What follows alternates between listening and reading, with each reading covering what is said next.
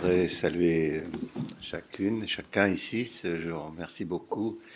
Le but d'aujourd'hui, c'est de faire une séance donc qui propose une clôture, en tout cas provisoire, mais une clôture quand même de ce cycle, en proposant un certain nombre de, mises en perspective, des choses qui se sont dites euh, à la fois par les intervenants et puis aussi dans les échanges que nous avons eus et puis de, bah, dimensions sur lesquelles on peut essayer de, prendre date pour des actions euh, à poursuivre ou à engager.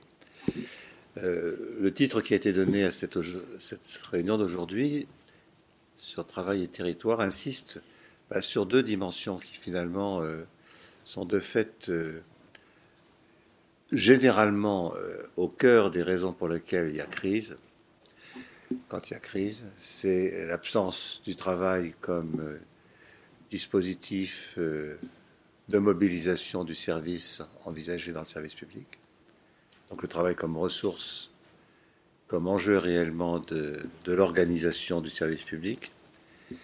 Et puis le territoire comme euh, également, en fait, la question qui est posée, c'est la façon dont l'État est présent sur un territoire donc pas simplement occupé mais habité, à travers des activités qu'il vient soutenir et qui sont par elles-mêmes le moyen de développer le territoire, de créer du territoire, d'avoir de la valeur territoriale.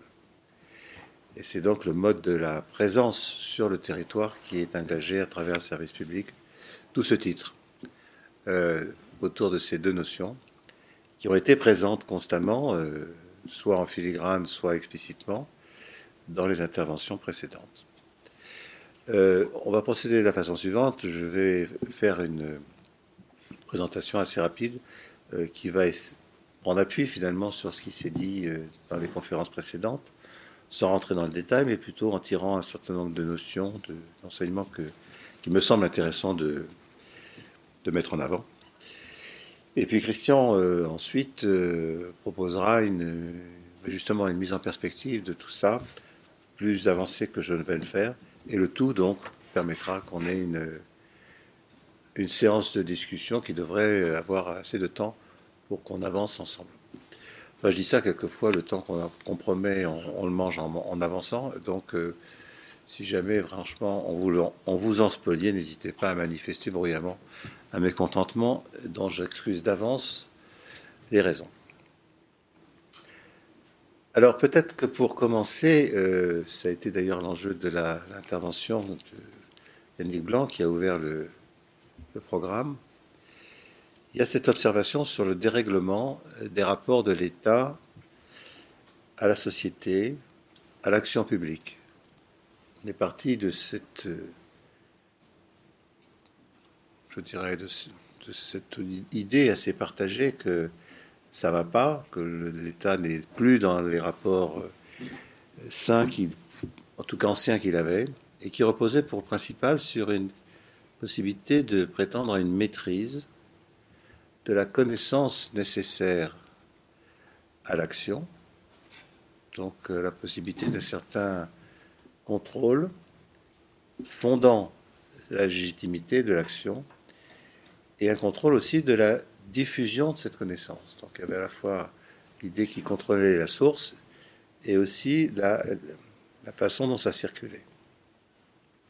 Avec cette idée que ça introduit un décrochage des règles de droit qui soutiennent l'action et des règles de connaissance qui lui donnaient aussi sa raison d'être.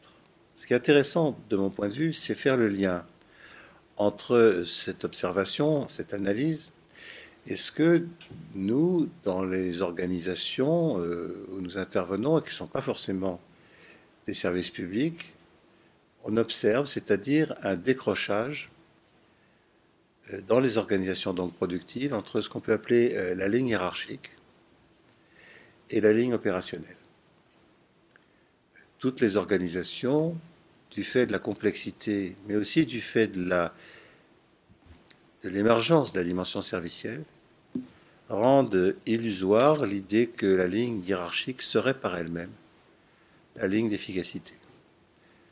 C'est une idée qui est relativement cohérente, en tout cas qu'on peut tenir, qui a été tenue dans le cadre d'un modèle industriel, où la ligne opérationnelle descend linéairement le long de la ligne hiérarchique, qui d'une certaine façon euh, lui est homogène et avec laquelle d'une certaine façon il se confond. La complexité, la nécessité de la réactivité, la servicialisation rend ce procédé complètement illusoire. Et on voit que dans les organisations, un des enjeux, c'est la capacité, à chaque endroit où les gens se trouvent, de configurer le dispositif opérationnel sans passer par la ligne hiérarchique pour l'obtenir. Faute de quoi, sinon, ça arrive trop tard, ça n'arrive pas, car celle-ci est même parfois tout simplement incapable de trouver la réponse à la question. Et donc, il y a une émergence du local, euh, du quotidien, euh, de la dimension euh, événementielle, qui décroche donc la ligne hiérarchique et la ligne opérationnelle. À l'échelle de l'État, tel que ça a été proposé par Yannick Blanc, ça prend la figure d'un décrochage donc de ce qu'il appelait les règles de droit, qui épousent très bien une ligne hiérarchique, et les règles donc d'action. C'est au cœur donc d'une difficulté propre du système public, mais dont ici j'insiste à montrer le fait qu'il ne lui est pas propre en fait, puisque euh, on retrouve cette dimension très généralement. On peut faire donc ici un, rapport, une résonance entre cette question au plan de l'État et ce que nous on a appelé plus classiquement la sortie du modèle industriel pour aller vers un modèle plus serviciel.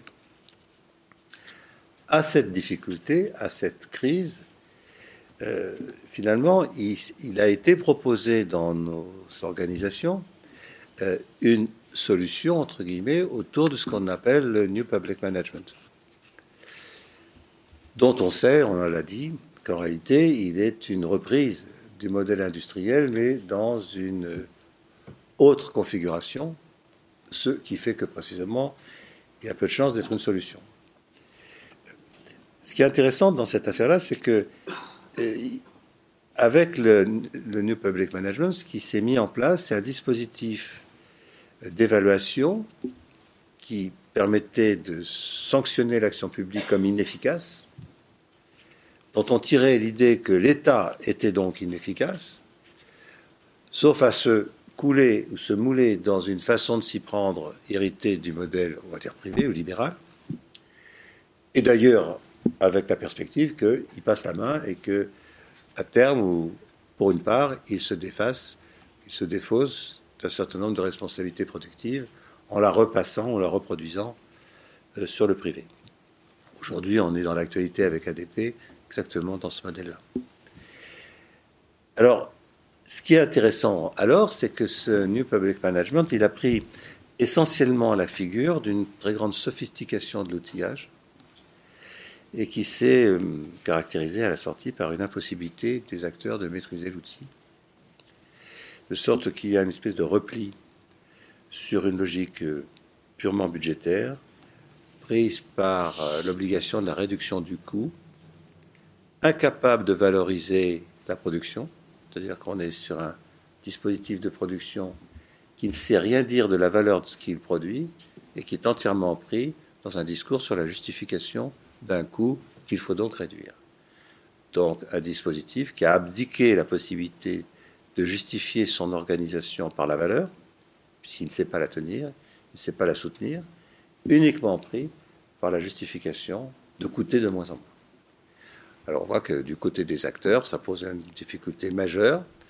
Comment justifier ce qu'on fait si on ne peut plus le valoriser dans ce que ça produit, mais uniquement le faire dans la condition de coûter le moins possible?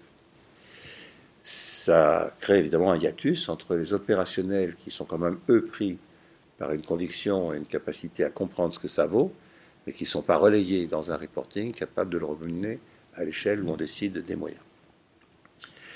Ça s'organise au final dans une logique servicielle, service public c'est un service, mais qui se replie entièrement sur une dimension du service qu'on appelle la prestation.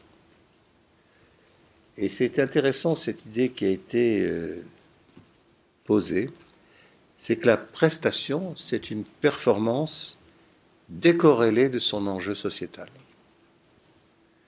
Donc, qui ne tient que par l'opération qui s'y déroule, sans valeur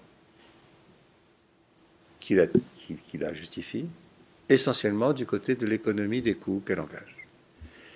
Une prestation posée comme une performance décorrélée de son enjeu sociétal, ça semble bien être un peu la logique d'une action publique qui a perdu sa capacité à soutenir la valeur qu'elle produit. On a eu de cela, évidemment, euh, un certain nombre d'échos dans les trois euh, situations ou dispositifs euh, que nous avons invités à ici. Le premier, ça a concerné l'hôpital. Le second, ça a concerné la justice, notamment la justice pour les, adolescents, protection de la jeunesse. Et le troisième, ça a concerné les actions publiques territoriales. Dans chacune de ces situations, euh, on a essayé précisément de diversifier ainsi les terrains. On s'est retrouvé devant la même chose, surtout dans les deux premiers cas, parce que pour le troisième précisément, on avait affaire à des gens euh, qui avaient pu faire euh, un mouvement de renversement justement de, cette logique. Dans les autres, on a affaire à des gens qui se débrouillent comme ils peuvent à l'endroit où ils sont, d'une organisation où les directions ont perdu toute capacité à soutenir un discours sur la valeur de ce qui se passe, et entièrement pris par un discours sur la réduction des coûts que ça engage.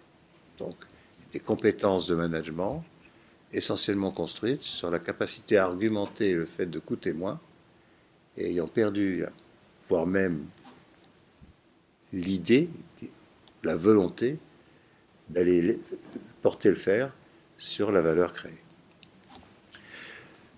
Dans l'hôpital, ça s'est vu autour d'une organisation entièrement prise à travers la T2A par une logique de la coordination. C'est intéressant quand même de, dans le dispositif comme ce que je proposais tout de suite, la T2A, dans le A veut dire activité, mais en réalité l'activité veut dire opération.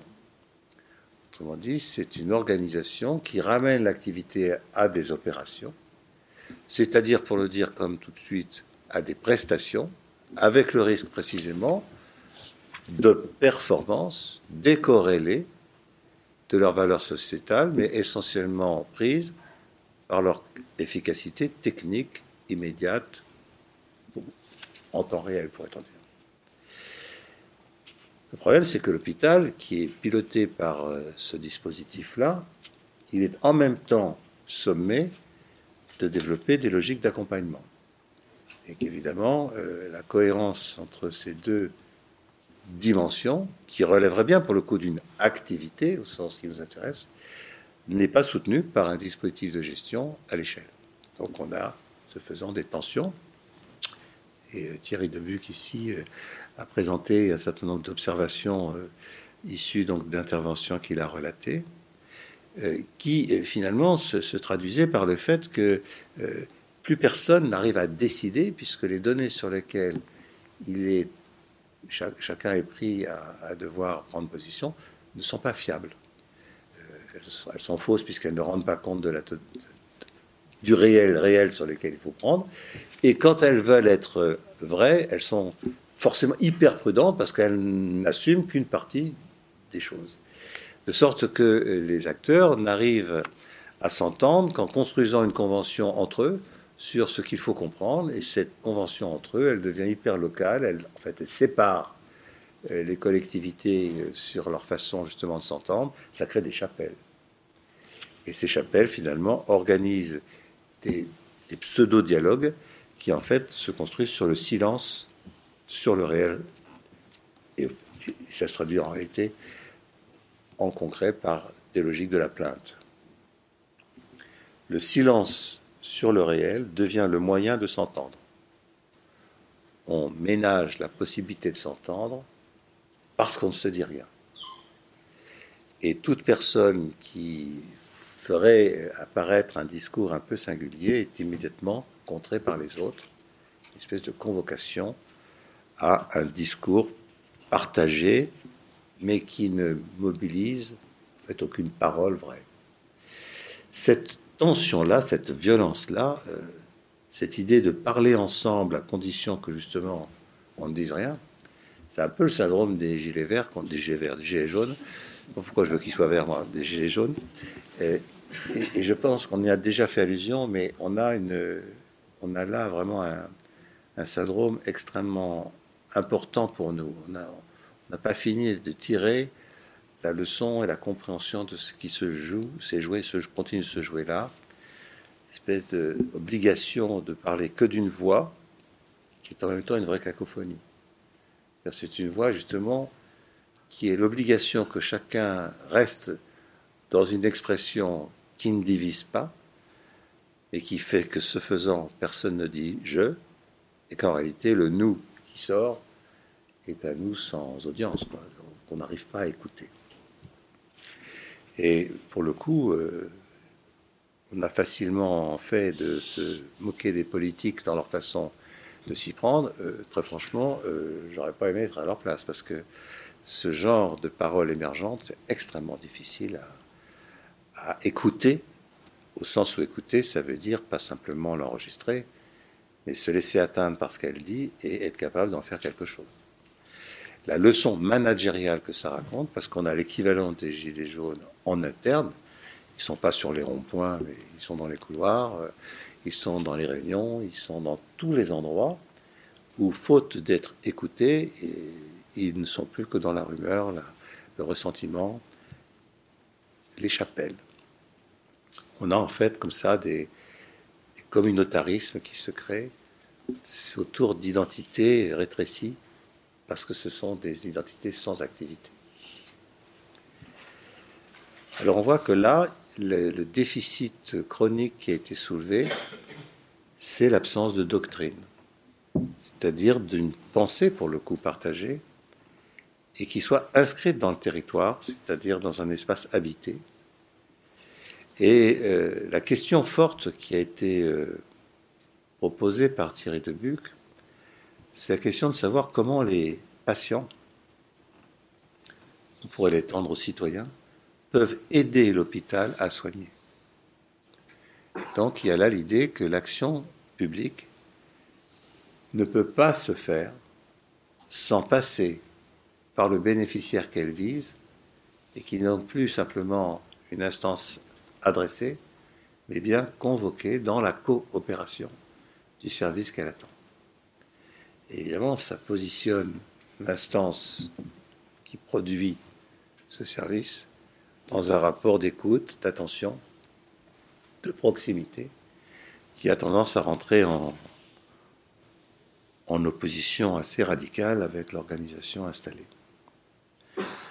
On a un peu la même chose dans la justice, peut-être encore plus, en tout cas dans les services de protection de la jeunesse qui ont été présentés avec Luc-Henri Choquet qui est là-bas, où il a été montré que ben, l'État n'arrive plus à se sortir de la manière dont la délinquance évolue. Une différence a été faite assez utile à comprendre entre deux modalités finalement de la délinquance. L'une qui a été appelée une délinquance un peu réactionnelle, la façon dont la délinquance c'est surtout quelqu'un qui veut exister en, tapant un peu sur ce qui est autour de lui et, sur lequel la loi peut agir. Et où donc là, la fonction régalienne n'est pas en défaut pour peu qu'elle se fasse, est-ce qu'elle se mette en mouvement d'une manière un peu intelligente. Par contre, ce qui monte, c'est ce qu'il a appelé euh, une délinquance de destruction, et qui repose, elle, sur un syndrome psychique très différent, c'est-à-dire la haine de l'autre comme moyen de se déprendre de la dépendance qu'on ressent vis-à-vis de l'autre. Évidemment, cette dimension-là, c'est une dimension sur laquelle la loi ne peut rien. Et donc, ça demande des compétences, des modalités de la présence, qui relèvent à la fois d'une mission de l'État, mais d'une incapacité technique de l'État dans son organisation classique. D'où la sollicitation des associations pour créer un maillage, proximité, différentes et normalement meilleures. Mais le dispositif d'ensemble reste piloté par une action d'État qui est très très embarrassée de ça. Et donc on a ici euh, un problème du réglage de la proximité. Il a été euh, évoqué par euh, Jérôme Thiebaud, qui était là aussi, que la question qui était peut-être la plus compliquée, c'était moins la délinquance que la fragilité. Et qu'on rentrait là dans une économie psychosociale qui rendait euh, très compliqué euh, la prise en charge. Il ne s'agit pas de remettre dans le bon chemin. Il s'agit de rejoindre quelqu'un dans, dans un univers où c'est en prenant appui sur ses propres résistances qu'on peut imaginer produire quelque chose. Au sens propre, on n'est plus dans une logique d'insertion.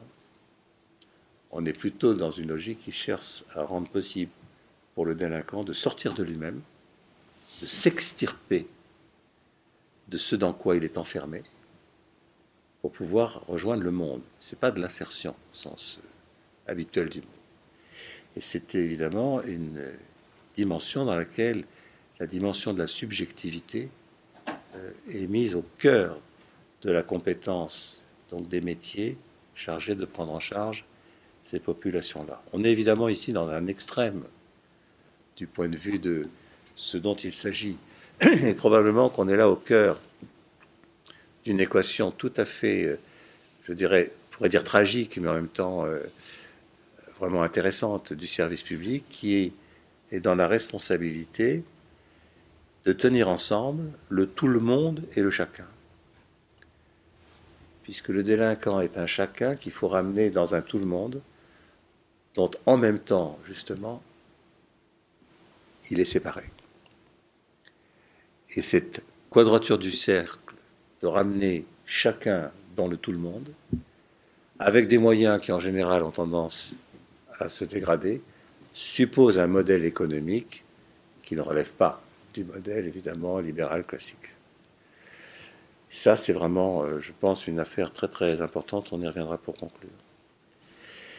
Le troisième, euh, troisième séquence sur laquelle nous sommes, euh, nous sommes attardés, c'était donc d'ailleurs la dernière, sur l'action publique territoriale, donc à travers les présentations euh, d'un DGS et d'un directeur de cabinet de deux villes avec lesquelles on travaille depuis un certain nombre d'années maintenant, euh, travaille sur la question alors de la résilience.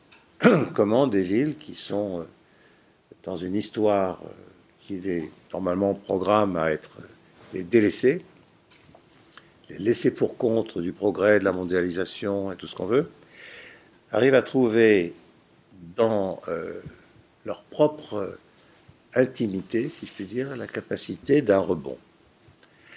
Là, on est au cœur d'une expression qui est très importante pour nous.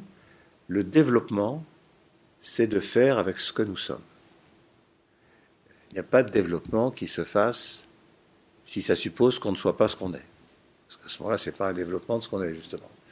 Donc le développement, c'est toujours faire avec ce que nous sommes. Simplement, ce que nous sommes, se confondant pas avec ce à quoi on a fini par arriver.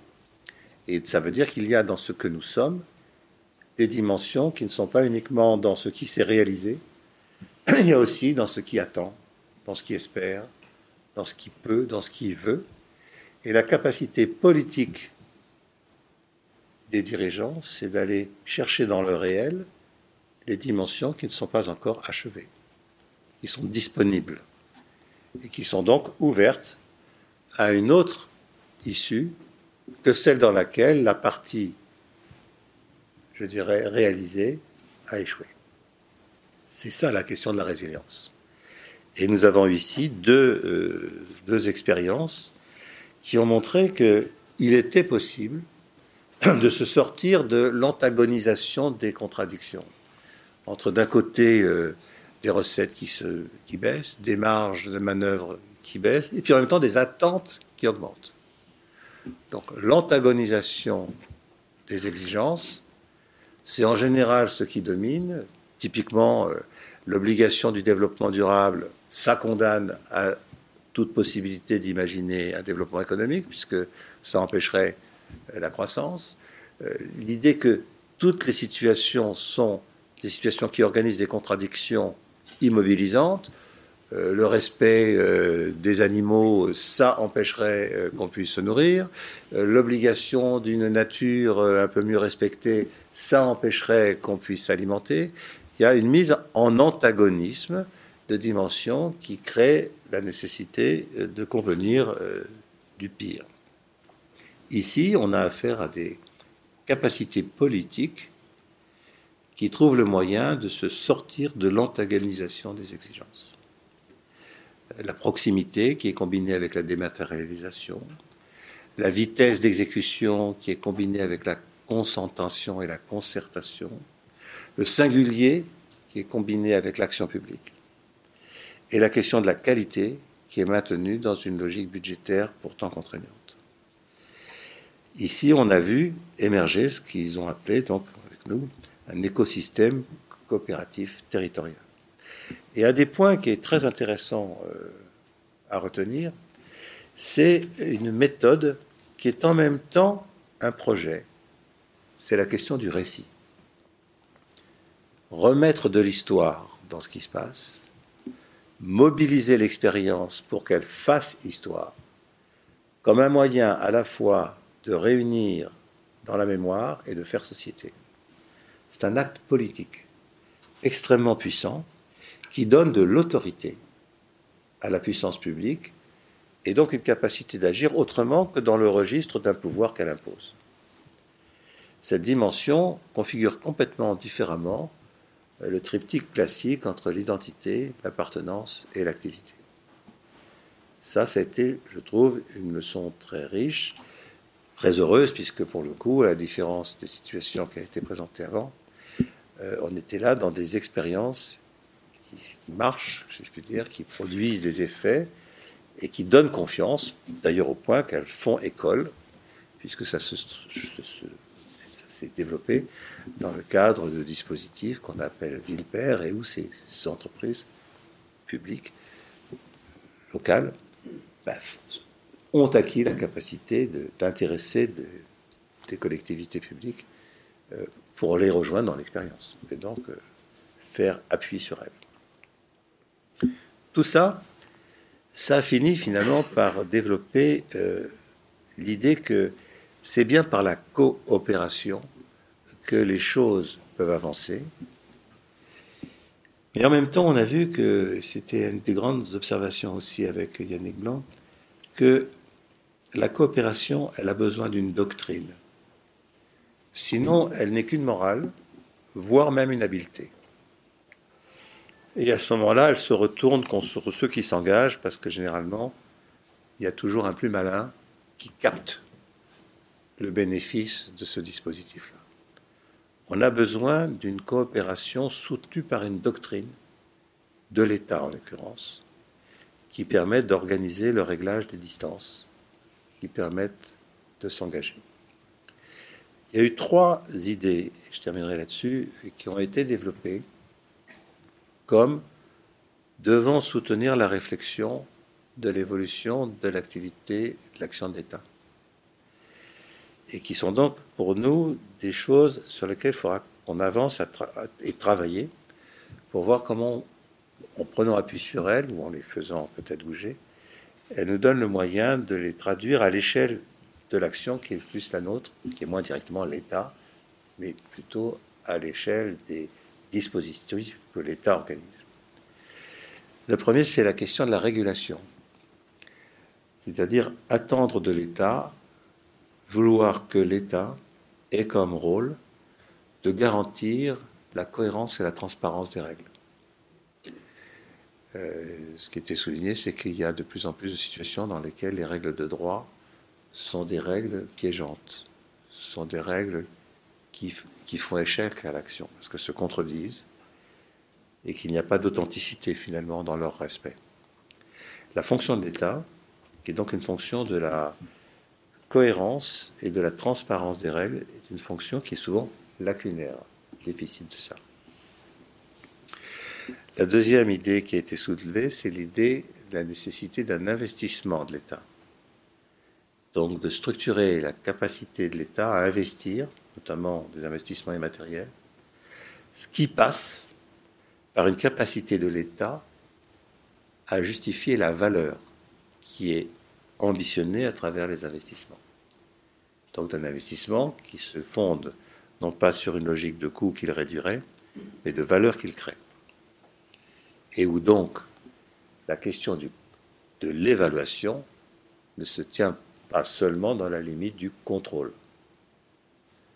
Ça, c'est une dimension évidemment qui est essentielle et sur laquelle on a euh, les uns et les autres évidemment beaucoup d'enjeux.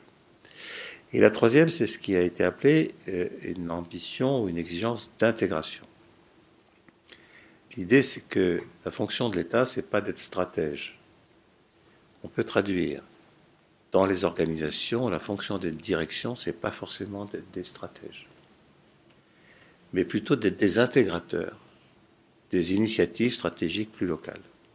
Ça ne veut pas dire qu'il n'y ait pas d'idée de stratégie qui puisse exister aux échelles relevées, mais c'est que ce n'est pas la fonction impériale de laquelle se déclineraient ensuite des possibilités opérationnelles. On est là au cœur de ce qui, dans la dynamique servicielle, est en jeu, la possibilité de dissocier, comme dans le mode industriel, le stratégique et l'opérationnel.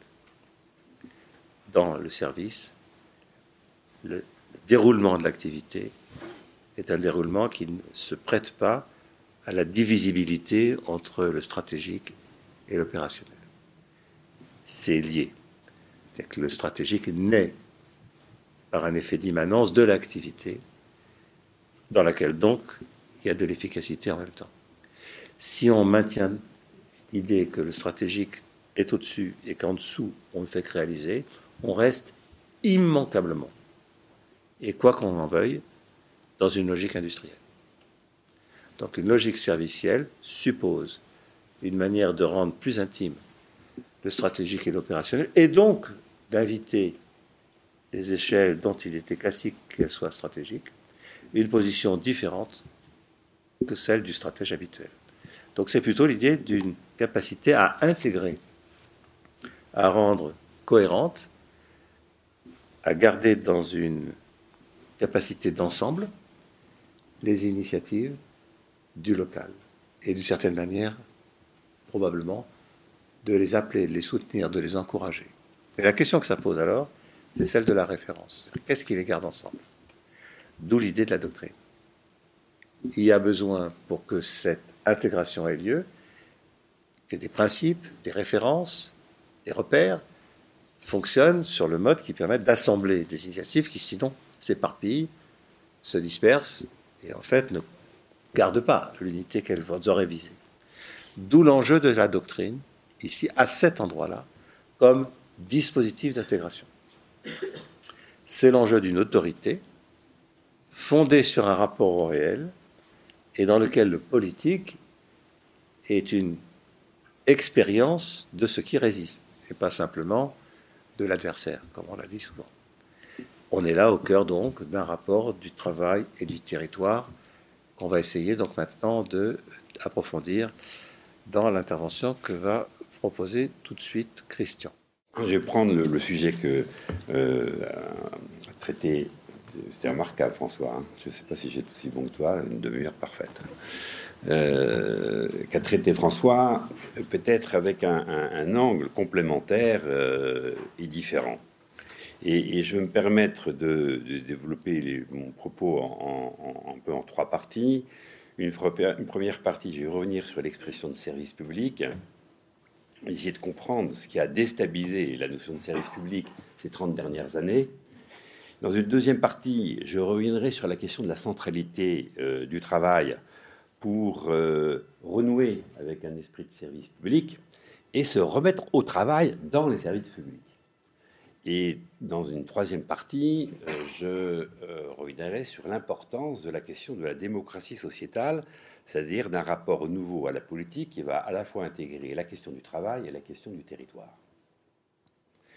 Alors, rapidement, quand on dit service public, en fait, c'est un héritage historique de toute une série d'activités qui ont été euh, portés par l'État et par un statut d'ordre public avec une mission de service public. Mais cette mission de service public, elle était portée par un esprit de service public. Il n'y a pas de service public sans que les acteurs, notamment ceux qui travaillent dans ce service public, relèvent et s'engagent dans un esprit de service public. Mais finalement, quel était l'esprit du service public qui est hérité euh, du 19e siècle et du 20e siècle? Ben, C'est un esprit, de mon point de vue, qui est marqué par deux traits.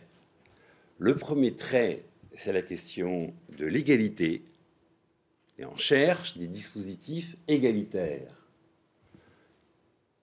d'égalité d'accès aux services, d'égalité dans le soin, d'égalité dans la formation, d'égalité dans l'accès à l'énergie, notamment l'électricité, d'égalité à travers euh, la communication et le service postal et le service de télécommunication. L'esprit d'égalité qui sortait, après euh, des conflits extrêmement importants dans le 19e siècle et au cours du 20e siècle, de très grandes inégalités, et notamment de très grandes inégalités par rapport à ces questions fondamentales de la vie que je viens d'indiquer. Et euh, pour pouvoir euh, aller dans ce sens de l'égalité, s'appuyer sur une logique de droit. Nos droits, comme on dit généralement. Nous avons droit à. Nous avons droit à l'éducation. Nous avons droit à la santé. Nous avons droit au transport, à la mobilité. Nous avons et des batailles sur la question du droit. Et euh, les postiers au XIXe siècle, à porter le courrier, étaient habités par ces deux notions rendre service, service égal en assumant une posture de droit. Cet esprit de service public qui constamment va porter la dynamique des services publics, elle va s'effriter, pas maintenant, pas aujourd'hui, c'est ancien. Les formes de remise en cause de ça remontent à 68. En France, en Europe, dans le monde. En réalité, l'égalité de traitement l'égalité de traitement est contestée. En 68, qu'est-ce que faisait on, parce que fait partie encore de ces générations qui, qui étaient, on contestait l'égalité de traitement sur le principe que cette égalité de traitement reproduisait les inégalités sociales. On reproduisait un service identique. On contestait cette, démarche-là. Et euh, déjà, dès les années 68-70, si vous voulez, euh, la question de l'esprit de, service public fondé sur cette notion d'égalité de droit et d'égalité de service était largement contestée, ce qui a euh, fragilisé, bien entendu, toutes ces organisations, parce que se discutait alors d'être en capacité de dispenser alors d'un service inégal pour surmonter les inégalités sociales. Mais donner un service inégal, c'est difficile dans un collectif de travail. Ça renvoie à la question du sens du travail, mais aussi du contenu du travail, de sa finalité. Et les collectifs de, travail relevant du service public étaient déjà en désaccord sur cette question. Déjà en désaccord.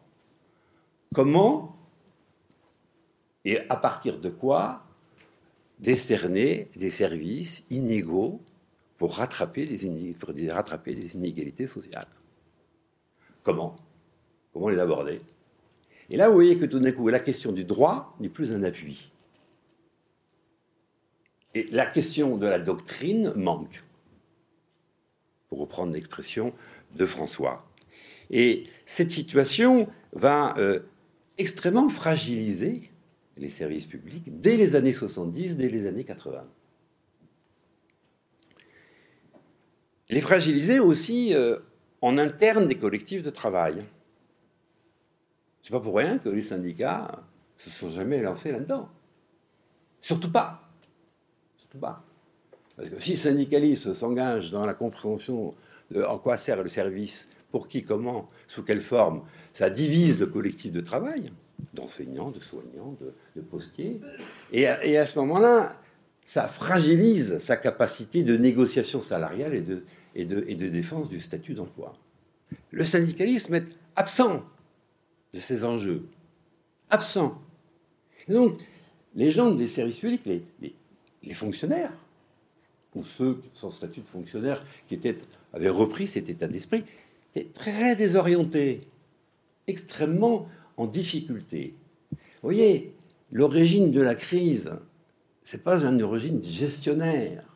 C'est pas le public management qui est l'origine de la crise. L'origine de la crise, c'est une crise du travail que révèle 68 et notamment du sens du travail à partir des années 70. D'une certaine manière, c'est l'évolution sociétale et l'évolution de la demande des usagers, comme on disait, des bénéficiaires de services, c'est cette évolution qui déstabilise le service public et qui déstabilise les collectifs de travail pour savoir comment y répondre. Mais c'est pas seulement en France. Hein. Le mouvement est international. Dans tous les pays développés, voire même dans les pays en voie de développement, la révolution culturelle chinoise est marquée par cette question. Marquée par cette question. C'est un mouvement mondial.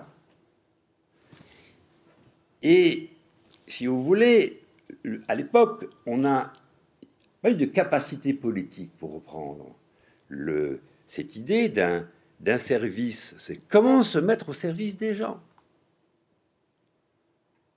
par un service inégal. Je me souviens des enquêtes que je faisais dans la Poste euh, avec des guichetiers qui étaient confrontés, bien entendu, à des usagers de, de, vie très différentes, des immigrés, des personnes âgées, et qui, sous prétexte de service public, moi j'accorde le même temps à chacun.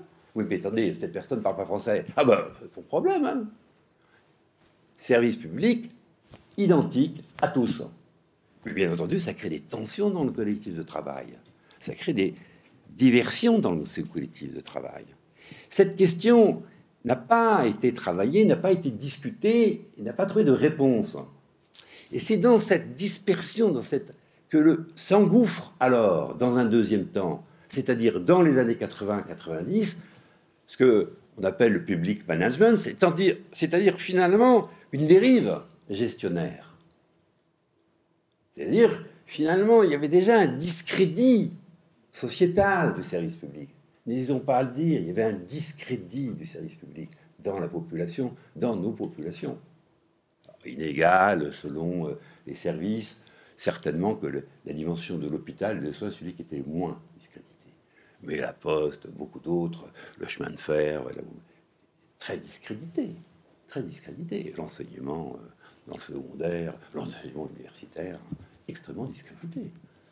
Et, et c'est dans ce discrédit euh, euh, que s'engouffre cette orientation qui va correspondre à la généralisation du libéralisme, mais dans le monde du service public, et qui va euh, accentuer les fractures, qui va accentuer les difficultés de, du monde des services publics et notamment à travers un point qui, de mon point de vue, est, révélateur et symbolique du public management et de la dérive gestionnaire, qui est la question de l'évaluation individuelle des performances. La mise en place généralisée dans le monde des services publics. De l'évaluation individuelle des performances est l'apothéose de cette dérive gestionnaire qui va finir de faire de perdre le sens du travail, ou en tout cas continuer à l'affaiblir considérablement, et de plus casser les modes de reconnaissance du travail qui continuaient malgré tout à exister, à travers ce que François appelait une capacité managériale à comprendre ce qui se jouait dans le travail, c'est-à-dire ici une reconnaissance qui provenait de la hiérarchie, une reconnaissance qui provenait également des bénéficiaires, des usagers, et enfin, casser la reconnaissance des pairs, PAIRS, c'est-à-dire des collègues. Cette, bombe à retardement symptomatique non seulement de la dérive gestionnaire, mais également d'un virus qui va déstabiliser profondément les personnes engagées dans le service public. Et ce manque de reconnaissance va se traduire, va se traduire par un repli, c'est-à-dire y compris un repli du travail. Le statut de fonctionnaire donnant une certaine garantie de, des faibles conséquences de ce repli. Alors que dans le privé, bien entendu, ce repli risque de, accompagné de, licenciements. Ici, le statut de fonctionnaire venant protéger la possibilité de faire ce repli. C'est agaçant. Vous voyez bien que les usages sont agacés. Mais l'origine, une paresse particulière, l'origine de ce désengagement du travail dans le service public, qui est absolument observable dans tous les services publics, sauf peut-être dans la santé, parce que justement, dans la santé, c'est un espace où la reconnaissance des malades, des patients, reste forte. Et dans beaucoup d'autres situations, cette reconnaissance étant très diminuée, ce repli se traduit par des engagements importants du travail, avec ensuite des logiques d'explication euh, euh, euh, multiples. Alors, c'est mon premier point sur lequel je voulais insister. Si vous voulez, il y a une perte de l'esprit de service public dès 68 parce que ce service est déstabilisé par le fait que accorder un service identique à chacun ne correspond plus aux attentes sociétales. Et cette déstabilisation va se être renforcée par cette logique, l'introduction du public management, dont l'évaluation individuelle des performances est le symbole, de mon point de vue, le symbole, et, et l'arme la plus redoutable. Bien entendu, ça s'est fait dans un consensus général, pas un consensus, dans une acceptation, pas un consensus. Les gens n'étaient pas d'accord, mais dans une acceptation, parce que parallèlement, dans le monde du privé, dans le monde entrepreneurial, mais c'était aussi, euh, derrière la crise du travail, l'importance prise par la financiarisation et la déstabilisation des groupes, des collectifs de travail, par rapport à la finalité de ce qu'ils faisaient.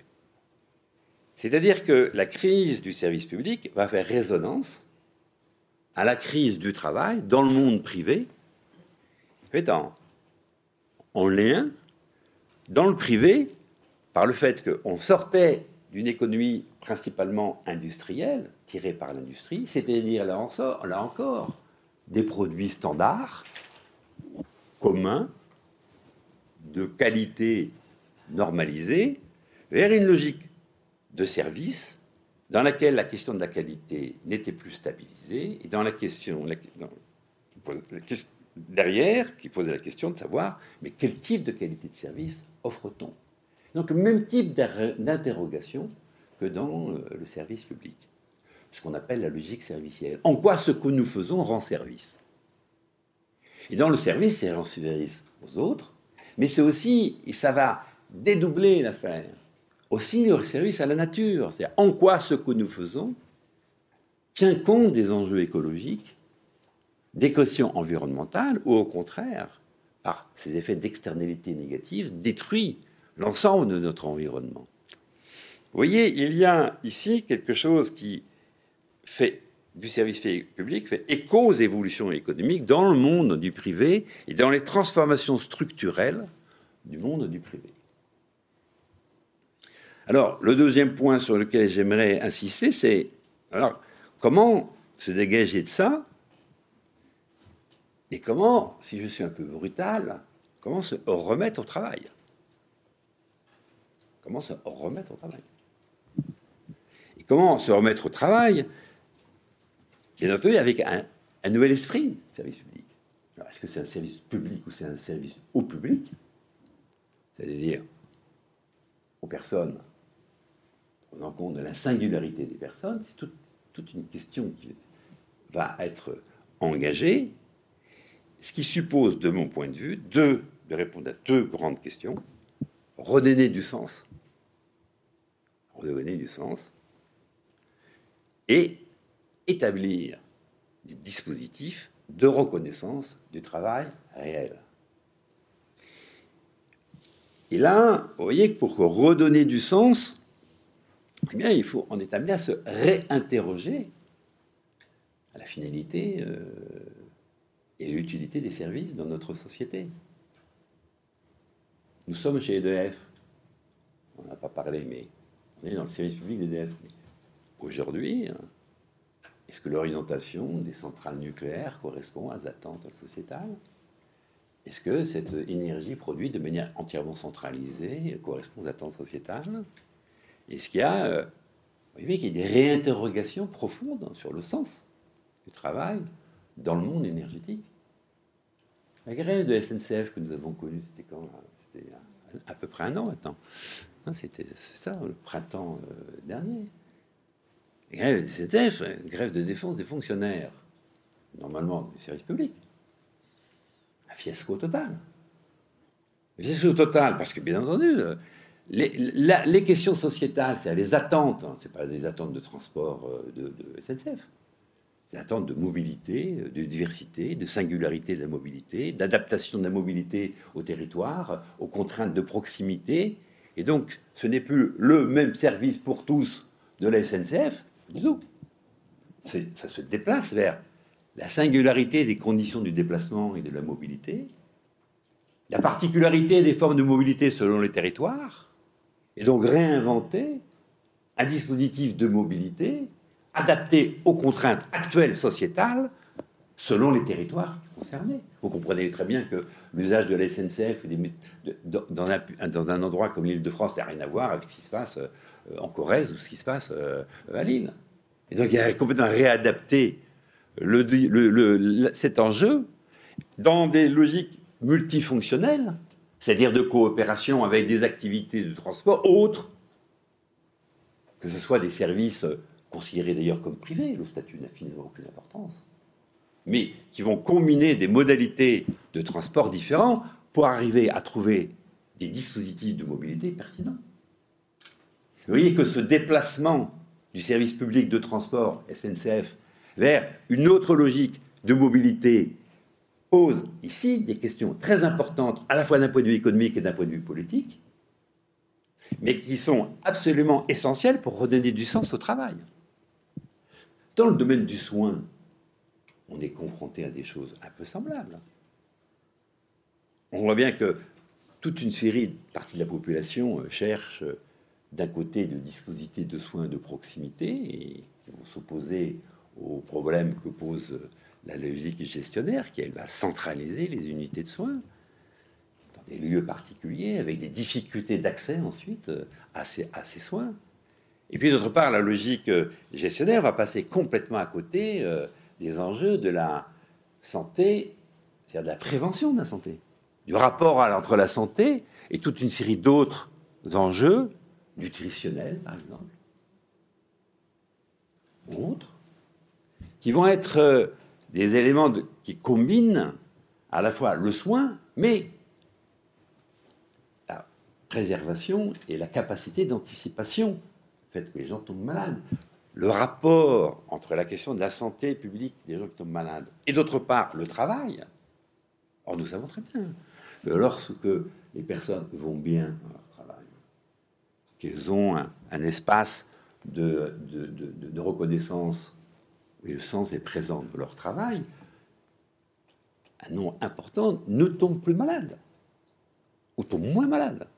Et donc il y a des rapports entre le soin et les questions de préservation ou d'anticipation qui sont extrêmement importants et que la société est déjà en mouvement là-dessus. Mais ça les déplace, ça déplace. Redonner du sens est la première chose en repérant l'évolution des demandes sociétales qui se donnent dans des particularités territoriales, des spécificités territoriales. C'est absolument nécessaire. Sans que ce mouvement se mette en place, on ne peut pas retrouver un esprit de service public qui donne du sens à l'activité des services dits. Mais le deuxième point, qui de mon point de vue encore plus important pour que un mouvement, on verra si c'est trop tard ou pas trop tard, mais en tout cas de mouvement dans le service public, c'est la question de la reconnaissance. La reconnaissance est absolument, c'est le moteur de l'affaire. C'est-à-dire la reconnaissance du travail réel. cette reconnaissance n'est pas au rendez-vous. On est loin, du compte.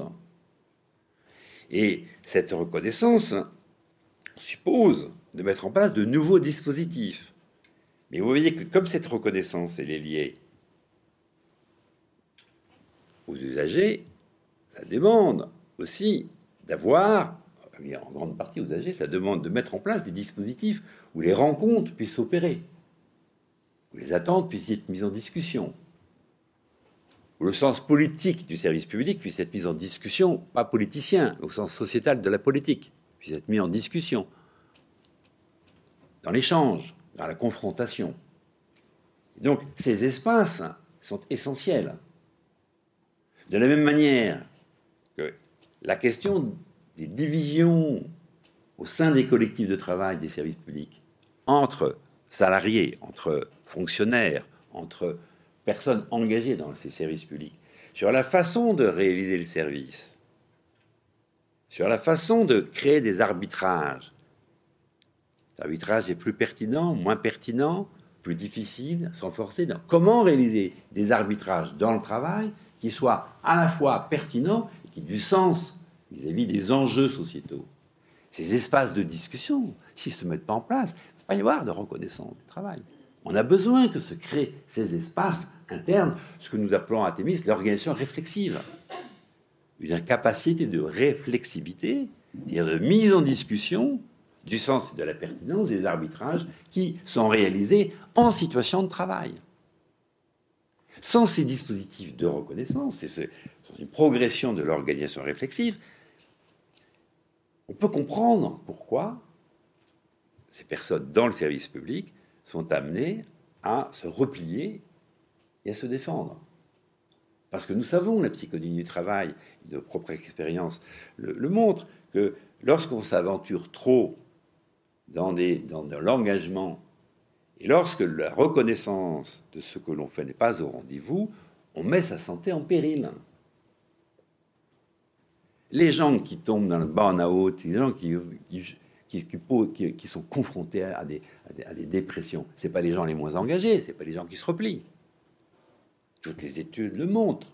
Ceux qui se replient s'en sortent à peu près. Ceux qui s'en sortent pas, c'est ceux qui continuent à s'engager fortement sans avoir les dispositifs de reconnaissance. Et donc, trouver un espace qui permette aux gens de s'engager, mais tout en étant reconnaissants, tout en, en s'appuyant sur des dispositifs de, reconnaissance devient absolument stratégique. Absolument stratégique.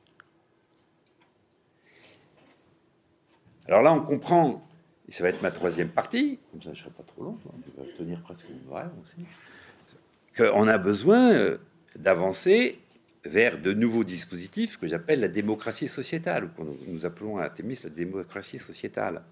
C'est-à-dire une troisième dimension de la démocratie.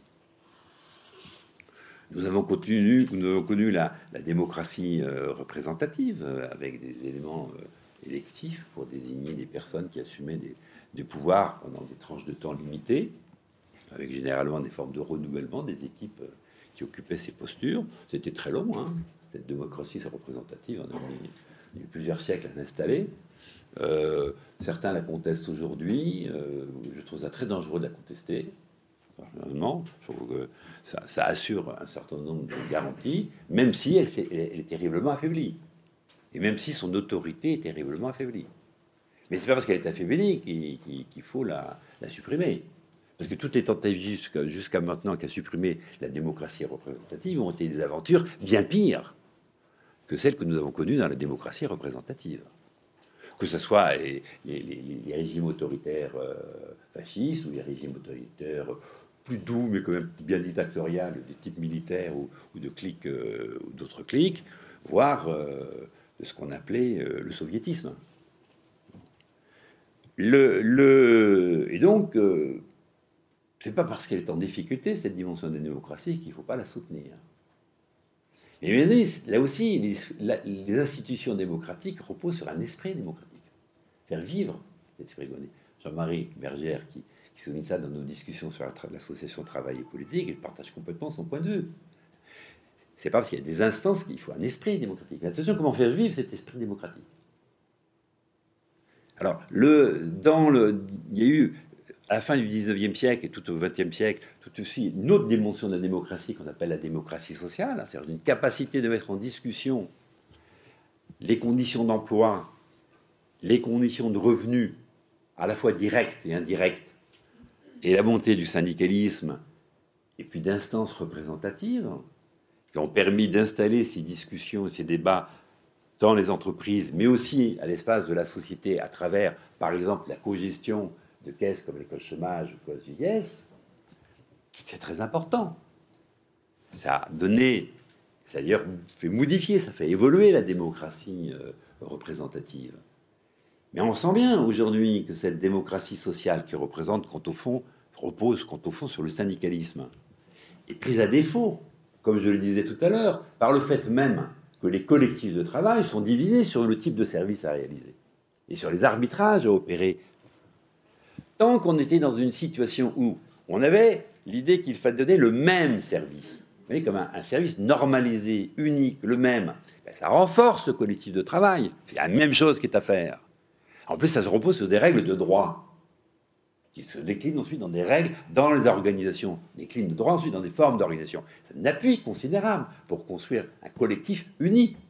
Ce collectif uni, ben, il est en situation de négocier des, enjeux d'emploi, des enjeux de conditions de travail, des enjeux de salariaux. Mais à partir du moment où le collectif se désunit, parce qu'en fait, les personnes sont en désaccord sur la façon d'apporter un service à la population, et qu'il y a des controverses de travail sur le sens de ce que l'on fait et le sens des arbitrages, là, les syndicats, oh là là, voilà, se replient, se replient. L'institution elle-même se replie, à sa côté. Et, toutes les tentatives qui étaient dit de réintroduire la question du travail euh, comme, comme activité d'initiative ont toutes échoué. je connais toutes. Pour 68 et aujourd'hui, je connais toutes. Tout échoué. Et parce que, quant au fond, c'est une institution qui ne s'est pas construite là-dessus.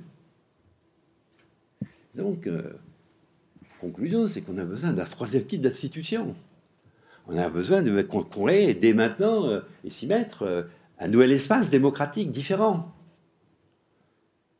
Un espace démocratique qui va reposer sur la mise en discussion, parce que l'esprit démocratique, c'est la mise en discussion et la capacité de discuter ensemble, de points de vue contradictoires, de la mise en discussion des raisons pour lesquelles, dans le travail, nous opérons tel ou tel arbitrage. Pourquoi nous procédons comme ça? Pourquoi une personne procède Pourquoi je procède comme ça? Comment je peux procéder peut-être autrement?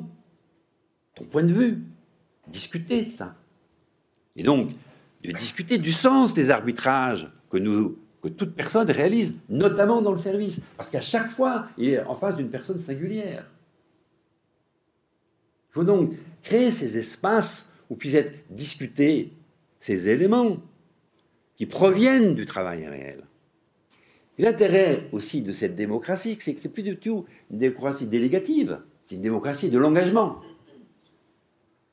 n'est pas une démocratie vindicative, revendicative, c'est une démocratie de son propre engagement.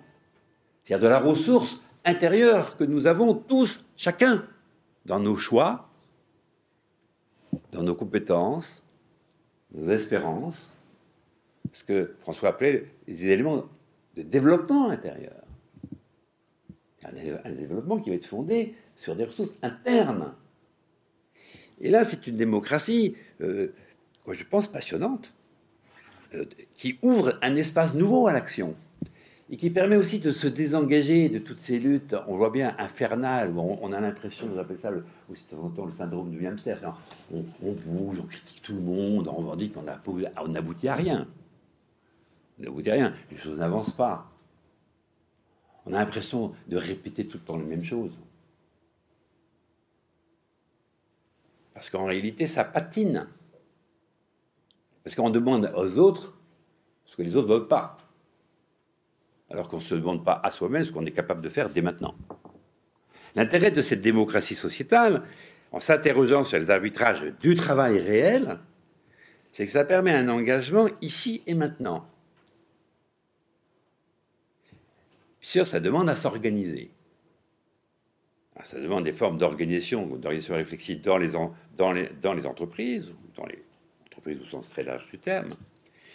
quand c'est trop difficile entre entreprises, entre, organisations, et dans le même mouvement des choses, dans un rapport à la société, c'est-à-dire un rapport aux usagers. C'est là où la question des territoires devient un élément absolument central de la démocratie sociétale. C'est que la question, ce n'est pas les règles nationales. La question, ce n'est pas les questions de, des, normes nationales qui sont dictées. Non, c'est comment on rentre en discussion, en dialogue, en mettant en discussion les arbitrages du travail vis-à-vis de la population locale. Et donc, comment on arrive à retrouver, euh, dans le monde de la médecine, dans le monde de la culture, dans le monde de, l'enseignement, euh, des espaces où les choix, les orientations peuvent être mises en discussion avec les bénéficiaires des services.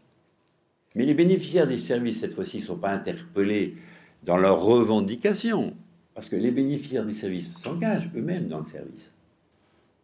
C'est très bien que les contributions euh, des personnes est déterminante de la qualité du service qui est venu. Donc il y, a, un espace extrêmement important qui, euh, de mon point de vue, notre point de vue, euh, est un espace qui a la capacité et de redonner du sens à l'activité publique, il lui redonner du sens dans une proximité territoriale aux populations qui prend souvent des formes spécifiques. Et l'une des questions les plus complexes auxquelles est confrontée la population dans le service, c'est pas c'est pas le revenu, pas le revenu. Mais entendu, c'est plus facile quand on a du revenu que quand on n'en a pas. Mais c'est pas le revenu la question clé c'est les conditions d'accessibilité. Ce sont les conditions d'accessibilité. Les inégalités sociales actuelles ne sont pas des inégalités de revenus fondamentalement. D'ailleurs, vous voyez bien d'ailleurs dans les gilets jaunes. C'est des problèmes d'inégalité à l'accessibilité du service. Alors, inégalité dans le temps de transport et des conditions de ce transport ou de la mobilité. Si c'est loin, pas loin, on peut faire cette mobilité en toute sécurité ou pas sécurité, euh, en fonction des heures. Condition de l'accessibilité géonomique, de temps de transport, de transport. Mais c'est aussi des conditions d'accessibilité qui sont des conditions d'accessibilité socio-techniques. Est-ce qu'on est en capacité de coproduire le service? On a, la possibilité euh, d'avoir l'information sur le service, de connaître la promesse qui est un service, parce qu'une promesse, c'est toujours une promesse qu'on comprend ce qui va se jouer, parce qu'on est doté. Et une dimension aussi euh, culturelle qui est très importante, parce que la façon dont on attend les services n'est pas la même selon, les, situations et la culture dans laquelle on est inséré. Ces conditions, il y en a d'autres, mais ces conditions d'accessibilité sont absolument essentielles à mettre en discussion. J'avais dans l'expérience euh, au début d'Athémis, pas mal d'expériences dans, la Poste, juste avant la création d'Athémis, dans le passage de la Poste aux 35 heures, et donc il y a toute une série de discussions sur le passage les heures d'ouverture. Ah, les heures d'ouverture, c'est un point très très important. C'est des problèmes de synchronisation temporelle. Si les services sont fermés au moment où les gens sont libres, il y a un, petit souci. Un souci. Donc on comprend très bien qu'il y a des contraintes et que les enjeux de synchronisation temporelle dans l'accès aux services devient un, problème un enjeu très important. Toutes ces questions ne peuvent pas trouver des formes d'arbitrage nationaux. D'ailleurs, le, gros défaut de la loi sur les 35 heures, la débilité de cette loi, aspects quand même positifs, et l'aspect un peu débile, c'est d'avoir donné une norme unique à tout le monde, quelles que soient les situations, qui a créé en plein de domaines des, des problèmes extrêmement graves. D'autres choses plus positives. Mais ça, c'est un point, le fait d'avoir une norme unique pour tous, dans toute situation, tout territoire, vous avez de très grandes difficultés. Le, les, conditions d'accessibilité aux services, et notamment aux services dits publics, sont des conditions, sont à mettre en discussion, et donc dans des formes de relations avec ceux qui portent ces services. C'est ça l'enjeu de la démocratie sociétale. Et donc c'est aussi donner une perspective politique aux enjeux de euh, l'esprit de service public. Mais alors, cet esprit de service public, quelles en sont les caractéristiques? Quels en sont les vecteurs porteurs? Quelles en sont les éléments à renouveler? C'est là où la question de la doctrine va devenir une question extrêmement importante. La doctrine, c'est quoi? Une doctrine doctrine, c'est un certain nombre de concepts qui ont une dimension opératoire, qui vous éclairent l'action. Concept, c'est des mots-clés, mais quand on les a, tout d'un coup, on voit une perspective d'action qu'on n'a pas quand on n'a pas ce, concept. Vous par exemple, démocratie sociale, sociétale, pour moi, c'est un concept. Ça donne une perspective d'action à partir de la question des arbitrages que nous opérons dans le travail, de mise en discussion du sens politique et sociétal de ces arbitrages. Qui que vous soyez, qui que nous soyons. C'est vrai pour tout le monde, ouvert à tout le monde. Ce concept éclaire un espace d'action différent que démocratie parlementaire ou représentative ou démocratie sociale. Le concept, c'est ça. C'est un mot-clé, et tout d'un coup, on voit une dimension opératoire, une dimension de l'action possible qu'on n'a pas quand on n'a pas ces concepts. Doctrine, c'est un ensemble de concepts opératoires qui nous permettent d'envisager des actions qui ont du sens vis-à-vis des grands enjeux sociétaux actuels. Mais ce n'est pas seulement ça. C'est aussi des méthodologies d'action, c'est-à-dire des façons de s'y prendre, des conditions dans lesquelles on avance, qui vont être, euh, qui doivent trouver leur, leur cohérence avec euh, justement et les enjeux et ces concepts.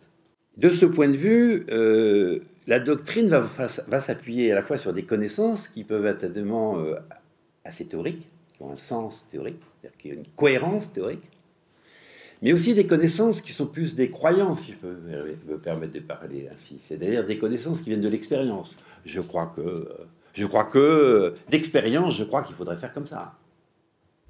C'est-à-dire des choses qui viennent de l'expérience individuelle ou collective, qui donnent une, intuition forte, construite. Mais le fait qu'on l'exprime permet de la mettre en discussion. C'est pas tout à fait le même statut que des connaissances qui viennent être sous-tendues par des théories, mais ça en fait partie. Et les doctrines vont associer ces deux types de connaissances. Des connaissances qui ont une certaine cohérence d'un point de vue théorique, et d'ailleurs, euh, on avait évoqué ces questions de la, psychanalyse dans l'approche de euh, l'accueil des, des, délinquants et de la façon de traiter les délinquants. Il y a des débats théoriques à un moment. Il faut en tenir compte, mais aussi des connaissances qui viennent de l'expérience.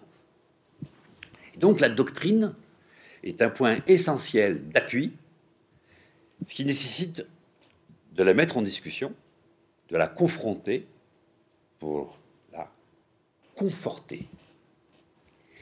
Et c'est le rôle de nous, athémisme, et le vôtre aussi, parce que cette doctrine, elle peut être alimentée, progresser dans toutes les situations. Ce n'est pas le rôle des chercheurs, c'est le rôle de gens, de personnes engagées sur une posture de recherche.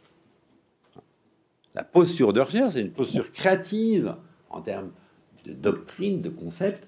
C'est une posture partagée, partageable, bien au-delà des chercheurs. Normalement, les chercheurs, c'est leur métier. Mais vous savez, il y en a beaucoup qui ont abandonné ce métier. Longtemps. Pareil, quand vous allez dans l'université de service public, ça fait longtemps que les gens ont abandonné le travail. Et ça fait longtemps qu'ils ont abandonné le service public, de la recherche. Quelquefois, on est même obligé de faire des laboratoires privés pour retrouver le sens du service public. Vous voyez ce qu'on a fait avec Atémis. Donc, eh oui, parce qu'on s'est tellement laminé dans euh, l'université dite service public pour arriver enfin à avoir un rapport au public, c'est-à-dire aux gens que l'on sert, qu'on euh, on est obligé de passer par des structures qui ne sont plus publiques. Mais c'est parce que la question du service public n'est pas un problème de statut. Le problème du service public, c'est quelque chose qui renvoie à des enjeux sociétaux, donc politiques, que l'on doit caractériser. Je terminerai là. je finis, pardon. je, terminerai donc là-dessus pour dire que pour redonner du sens à l'esprit de service public et le recaractériser, la question de la doctrine devient alors un enjeu essentiel. je pense que des, lieux comme aujourd'hui, il y en a d'autres bien entendu, euh, qui se développent aussi dans des espaces territoriaux, euh, eh bien, ce sont des, des, initiatives à soutenir, à renforcer, parce que cette démocratie sociétale, de mon point de vue, c'est la voie pour redonner du sens au service public. Merci. Merci Christian.